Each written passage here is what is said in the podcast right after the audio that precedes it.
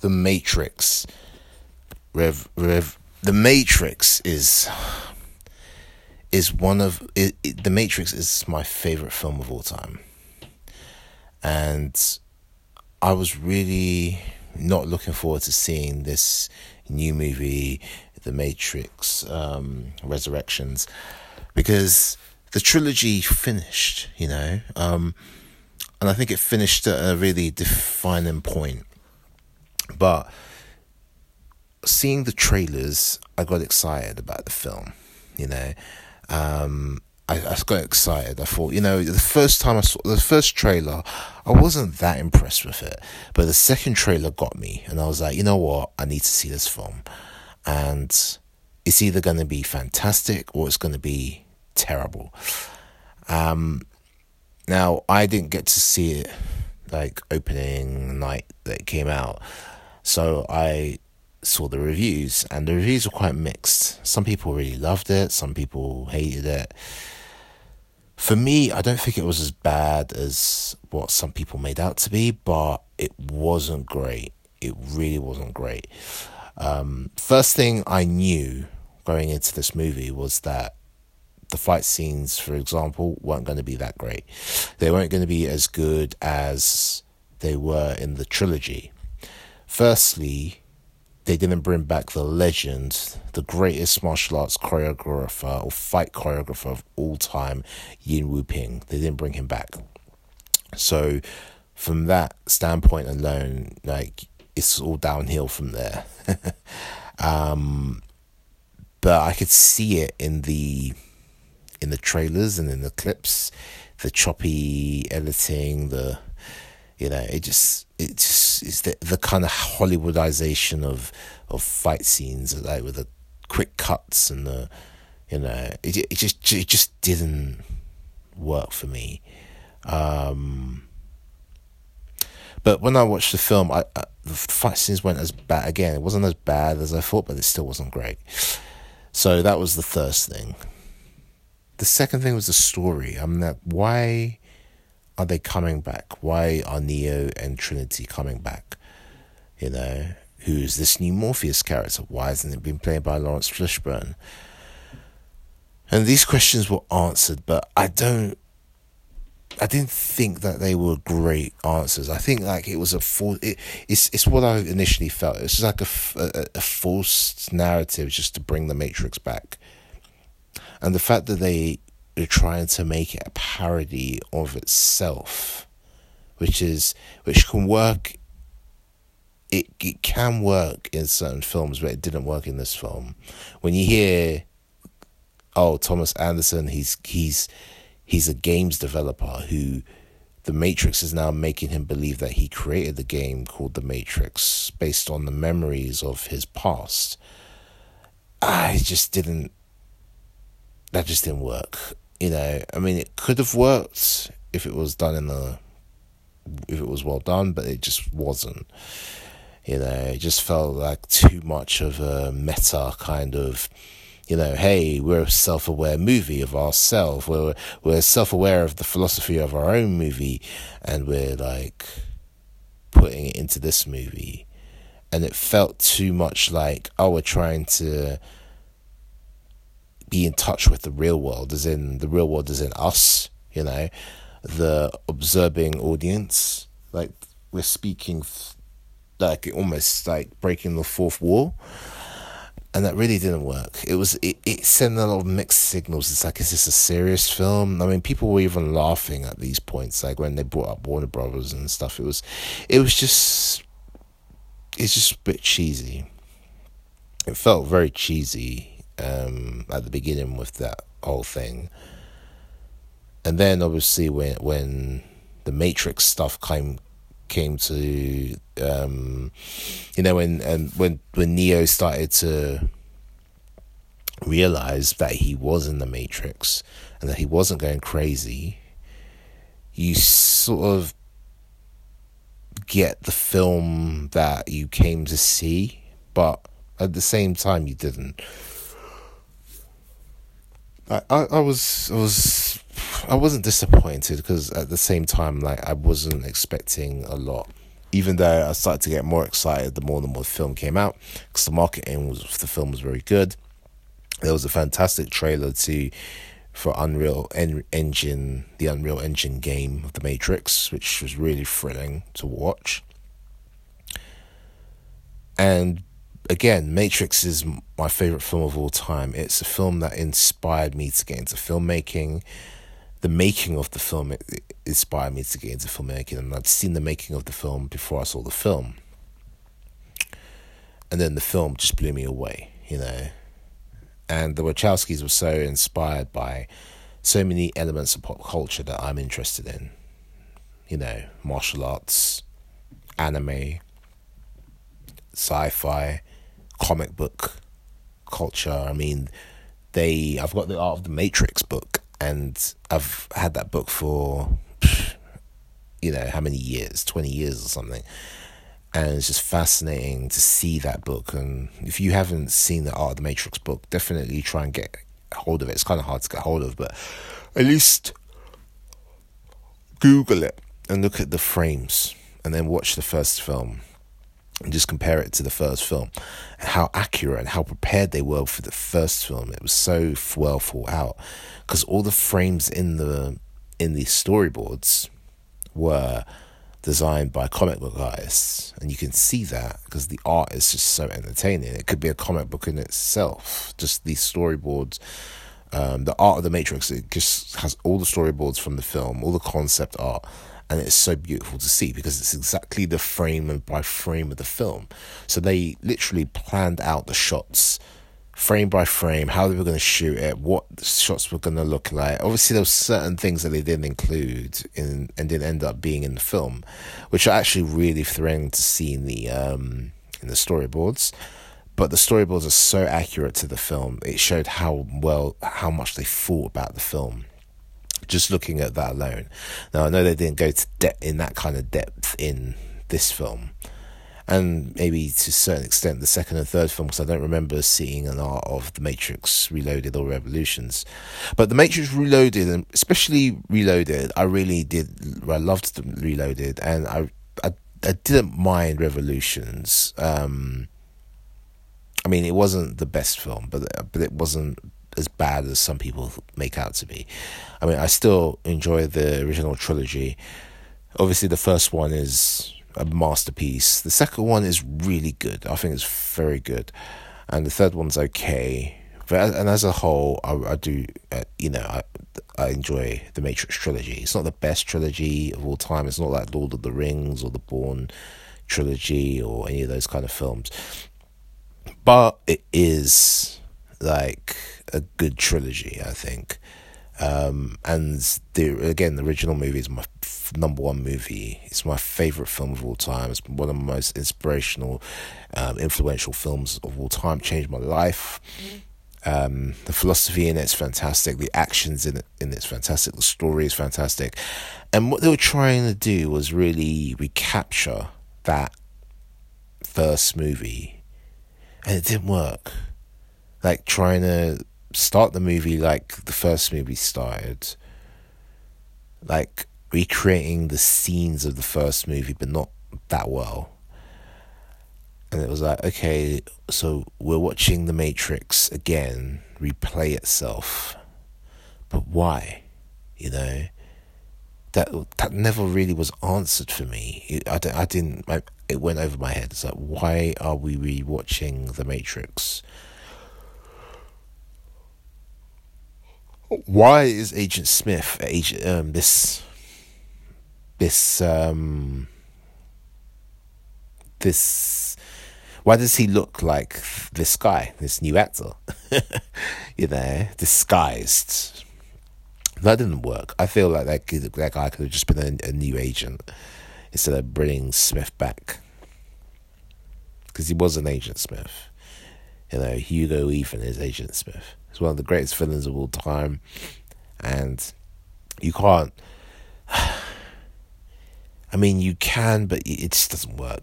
Having another actor play him, like, uh, and the actor was fine, but he was trying to play Agent Smith, and he's not Agent Smith. It should have just made him a new agent. Morpheus again. They created a artificial intelligence of Morpheus. And that could have been another character. I don't think that needed to be Morpheus. No. Um, Yahya the second, he's a fantastic actor. He's the guy I would have loved. I would love. I would have loved and would love Marvel to cast as T'Challa in the Black Panther movie because I think he would be fan. I think it'd be perfect T'Challa, the perfect Black Panther. Obviously, they're not going to do that because of the decisions they've made. But I don't know. Maybe in the future, maybe they'll change their decision, and I think he would be perfect. Um, and he was fine as Morpheus, quote unquote. you know, he had the image of Morpheus, but it wasn't Morpheus. Again, it wasn't the same character of Morpheus, even. You know, like he didn't behave like Morpheus. He behaved like a totally different character. It's like, oh, it's a black guy with a bald head that doesn't make him Morpheus. Um, and even the fashion, the fashion was very, you know, he's wearing the yellow suit and everything else. Morpheus didn't ever wear a yellow suit. I mean, he had green elements to his suit, but he wore black. It just, and he's such an important character. It's an important part of the whole trilogy. You know, you've got Morpheus, Neo, and Trinity. They're like the holy trinity of the Matrix per se. You know what I mean? So they I think they should have brought back Laurence Fishburne to play Morpheus if they were going to do that whole bringing back Neo and Trinity thing because it just didn't work.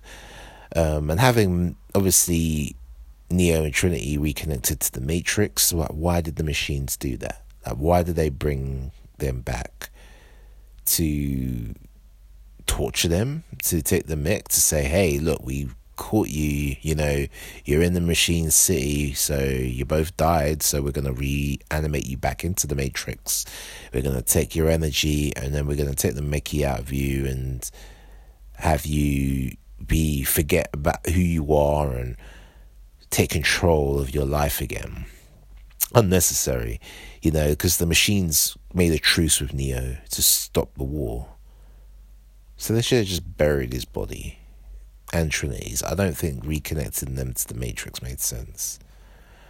Especially with the power of the One, with the power of, you know, of Neo, and obviously Trinity is a threat to them. So why would you reconnect them to the Matrix? Just recreate the Matrix and just bury those two. But bringing them back was a problem, and it ended up being a problem, you know for the machines, for the programs who were trying to control them. There was no need for that. I just don't see the point. I knew that's what they were they had done. I knew they had obviously reanimated them from Machine City and taken their bodies and replugged it back into the Matrix, which obviously we see in the film. So, I, but I just, yeah, I just felt like why bring them back? There was absolutely no need to bring them back if you're going to tell another Matrix story, like tell another Matrix story. Disconnect it from the story, the main story that we saw in the trilogy. No Morpheus, no Neo, no Trinity. Just bring new characters. I mean, they had new characters. They had Bugs, and they had a bunch of other characters which I didn't really care about. Um, she was probably the standout supporting character out of the new characters. He brought back Niobe, so she's a lot older. She's now running not Zion, but another city that's integrated with machines. And I understand the commentary they were trying to tell there, like, and they did a little bit of this in the first trilogy in the Matrix Reloaded, where Neo was talking to the council leader about the machines in Zion, and he's saying, you know, you know what is control and what about these machines? Neo says, oh, the difference between the us, these machines and the other machines is that we can shut these machines down. And he's like, you're right. That is the difference. We can control these machines. Like, if we want, we could just shut them down. But then we'd have to think about our water supply, our heating, you know, our, our infrastructure.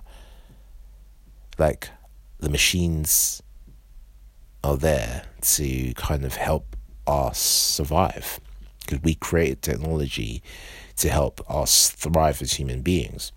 that's something I've talked about a lot with friends and you know the philosophy about machine and technologies because we demonize technology a lot. A lot of people do. Oh, AI is taking over. People are getting lazy. This, that, and the other. What if they the technology displaces jobs, which it has done throughout history?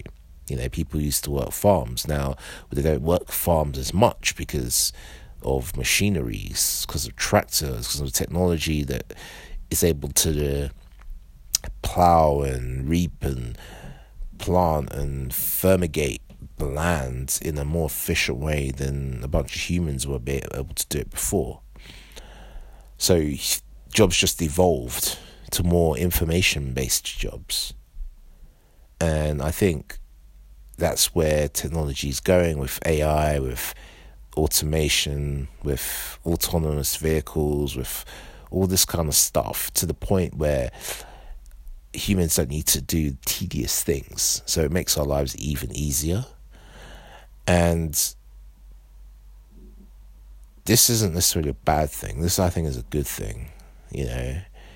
Um, and they kind of showed that a little bit in the film where you see the technology merging with the hum- with humanity, the AI, the Morpheus kind of hologram was in the real world. It's a it's a program that can go between the real world and the matrix to help the humans. Um, the AI was there to help create food, even like they use the technology to create strawberries and things of that nature, as opposed to in the original trilogy they were eating like sloppy porridge type food that wasn't didn't look very appealing. So you see how they use technology to help better society and make society humanity have an easier time. And that's what Niobe was kind of saying. Zion was about war. And Zion was about resisting integration with the machines, the very machines we created. And in that sense, we're going against our humanity of our ability to create technology and to help to use technology to help us as, as opposed to hinder us. So there was a lot of this philosophy in there. It's like, where do you go? How far do you take technology to the point it doesn't take over? And I think that's an interesting question. And I think that's an interesting question that this film and the Matrix trilogy as a whole kind of does ask. It's like, where do we draw the line with technology? When does it become, when do we develop it so far that it takes the point of, or, to, it gets to the point where it's taking over our lives and and taking over to the point as the technology is now in control and we're not we're out of control. But that question could be asked of so many different facets of life, you know. People, it's like Fight Club is my second favorite f- film of all time, and there's a line that Tyler Durden says to the narrator when he blew up his apartment. He said, "The things that you own end up owning you," you know. But do what you like, man. I love that line because it's true. You know, we end up especially in our society, we're very consumer based, you know. Um, and you find that most poor middle class people are very consumer based. They're thinking about what they can consume with their paycheck from their job. They want to go out, they want to buy stuff, they want to buy houses and cars, all these liabilities that actually end up costing them money and making them a slave to these possessions these trappings. Now they have to work to keep these things, keep up with the Joneses. As opposed to what a lot of wealthy people do, which is invest their money in assets that are going to be useful to society, whether that would be housing or businesses or stocks or whatever. You know, it's it's something that they put their money into that's going to help a lot of people and it, it, and it essentially makes them richer because the more people you help the more money you receive because money is just information and money is just a, a means of exchange. It's a symbol of of um, I want this, so I need to give you money. So if if if if a investor invests in housing, affordable housing for a hundred people in an area where there's new jobs, then people come in because they need homes. They have affordable rent. They've got a roof over their heads. They've got service provided to them, so they pay rent, and that from that profit, the entrepreneur or the investor can receive cash flow. So that's how it works. Like so going back to the philosophy of the matrix, it is about okay, like we've invested in these this technology, we've built this technology and it's there to help us. But at the same time, how far are we going to take it? Are we going to be so reliant on it that it ends up taking over our very essence of of humanity? So it's it's, it's a good philosophical question again that the film's trying to answer. And even the end of the film has a nice little philosophical line from Morph, um, Neo and Trinity, but it's it's it's again it's not it wasn't as coherently done as the first films were done. You know, I just I, I feel it's true. It was it, it, and I, I and when now when you when you look at it, you understand see why one of the Wachowskis siblings came back. Only one of them came back, not both of them. That was another kind of red flag for me. He was like, well, they both didn't feel that this was necessary, and I agree with the Wachowski that didn't agree. Uh, I think it's Lana Wachowski that did the film. Um, I forget what the other one's called now, um, but I agree with the other Wachowski sibling that that he, the story was told, it's done. That you got to move on.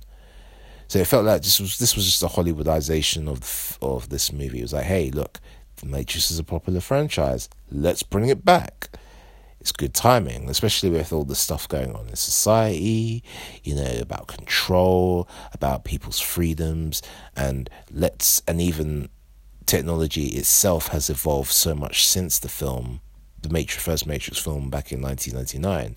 We're in 2022. And we're talking about things like AI, artificial intelligence. We're talking about virtual reality which is the matrix itself. We're talking about augmented reality, projections of reality in our reality. We're talking about all this stuff. We're talking about the metaverse, which is essentially the matrix or the um, oasis from um, Ready Player One, the movie Ready Player One, or the, and the book. So it's it's a lot of this stuff is coming to reality now, and this stuff back in 1999 wasn't even on the conversations of the majority of people. I mean, it were on the visionaries of our society because this stuff has been in development for many years, long before it was a mainstream conversation. But in terms of the mainstream, in terms of everyday people, this was science fiction. And it's now become become science fact um, and I can't remember who said it. it was a film quote which said that science fiction is only f- science that hasn't been proven yet, hasn't been, you know, developed yet. And I totally agree with that because there's so many things in our society that if you told, if you went back even 20 years ago, like I said, in the time of the Matrix, and you said, oh, you know, we'd be using voice activated technology and we'd be talking about VR and AR and smartphones and, you know, 5G and all this kind of stuff, you know, electronic cars like Teslas and all this kind of stuff, people will laugh you out the room, say that that can't exist. Uh, that we, you know, this isn't the Jetsons. I mean, maybe, maybe in like a hundred years, because people don't have vision, they can't see the future. You know, most people anyway. There are obviously minority of us that do, and that's why our society thrives and has these technological marvels. But then when the new technology comes, you always see a villainization of it. Like, oh, this technology is taking over. Oh, people are looking at their phones all the time. But then when you look at pictures from the past on the train, on the bus, instead of looking at their phones, they're looking at newspapers. Does that make it any better? You know? So I'm not really against, I'm not really for the villainization of technology because it was technology that allowed us to survive and thrive in the hostile environment that is planet Earth. You know, we were on the Serengeti and had to survive against, you know, saber toothed tigers and tigers and lions and wolves and, you know, the harsh environment. It was our ability to form tribes. It was our ability to cooperate. It was our ability to pick up a stone and sharpen it and put it to a stick and create a spear.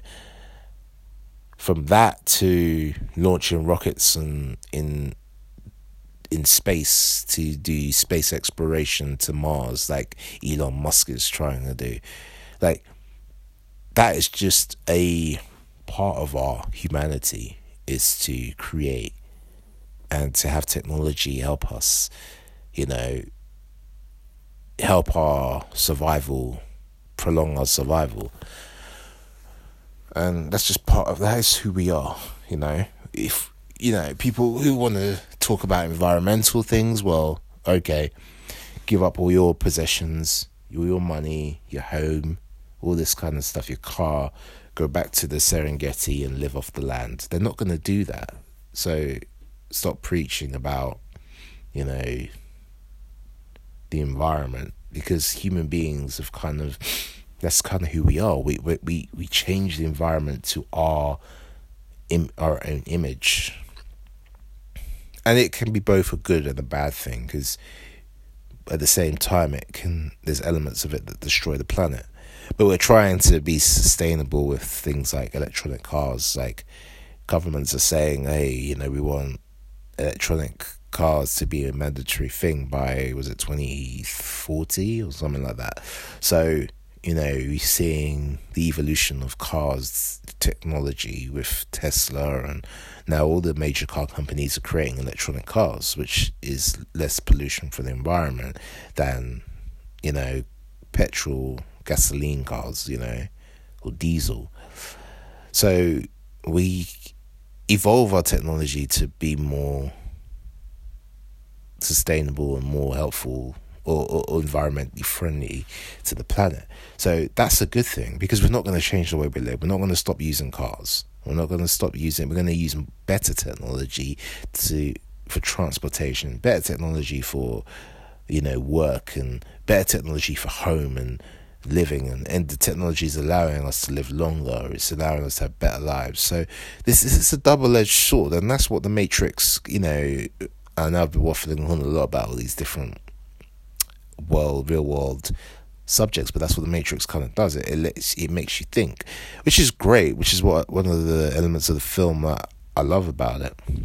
And it really changed culture because so many, even the term red pill has become a pop cultural kind of part of society and has been used to describe many different, you know, elements of people awakening from certain societal structures and dogmas.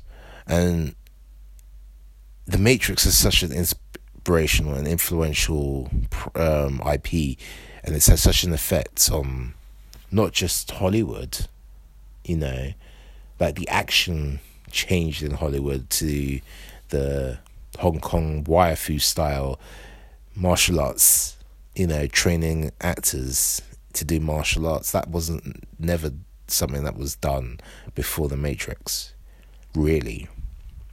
And the Matrix revolutionized that, you know. Everybody started hiring Yuen Woo-ping to do their martial arts choreography. Um, he'd been working in Hong Kong for years. He's a legend as a director and as a martial arts choreographer.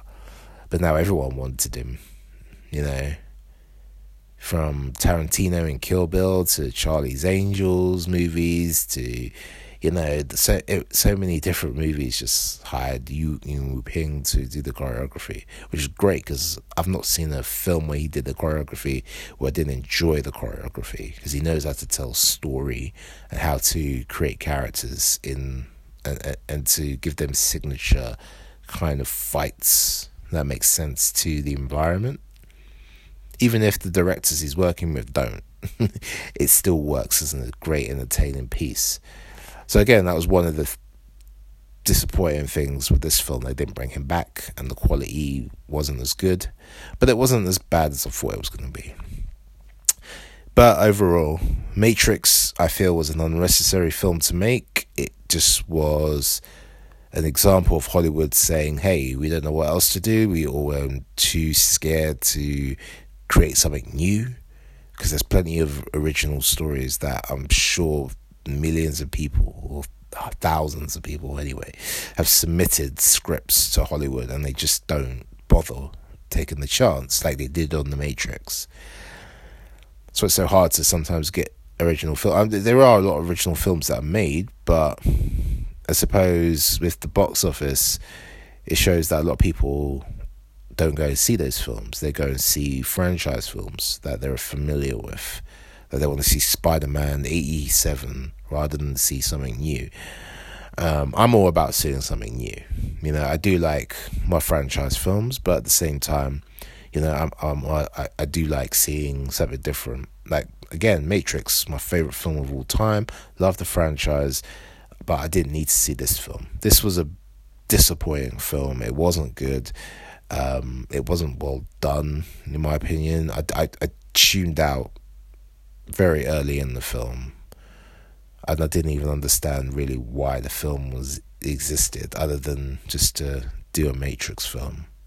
It didn't feel like there was any purpose to the story. I was just watching a bunch of stuff happening that wasn't even as good as the original. It didn't feel like The Matrix. It felt like a bad interpretation of The Matrix. So, for that reason, I'm giving the film two out of five. You know, I, I don't think it was as terrible as some people do, and I don't think it was as terrible as I thought it was going to be, but it wasn't good. So, go check it out for yourself if you haven't seen it. Definitely recommend seeing it. And I needed because I needed to see it for myself. It's like what Morpheus says is no one can tell you what the Matrix is. You have to see it for yourself. so, you know, it's one of those ones where you need to see it for yourself because there are people who really like it, and that's great. I'm glad they had a good experience with it. But for me, it's not a film I'm going to watch again. It's not a film I'm going to even include in the Matrix canon because it kind of just messes up with the canon a little bit to me. So if I do a Matrix marathon, I won't be watching that film. I'll just I'll skip that one and just watch the first three Matrix films, you know, um, and leave it at that. Anyway, if you've seen The Matrix, I'd love to know your thoughts. Let me know on Twitter, and I'll see you next time for another movie review. And a lot. Peace.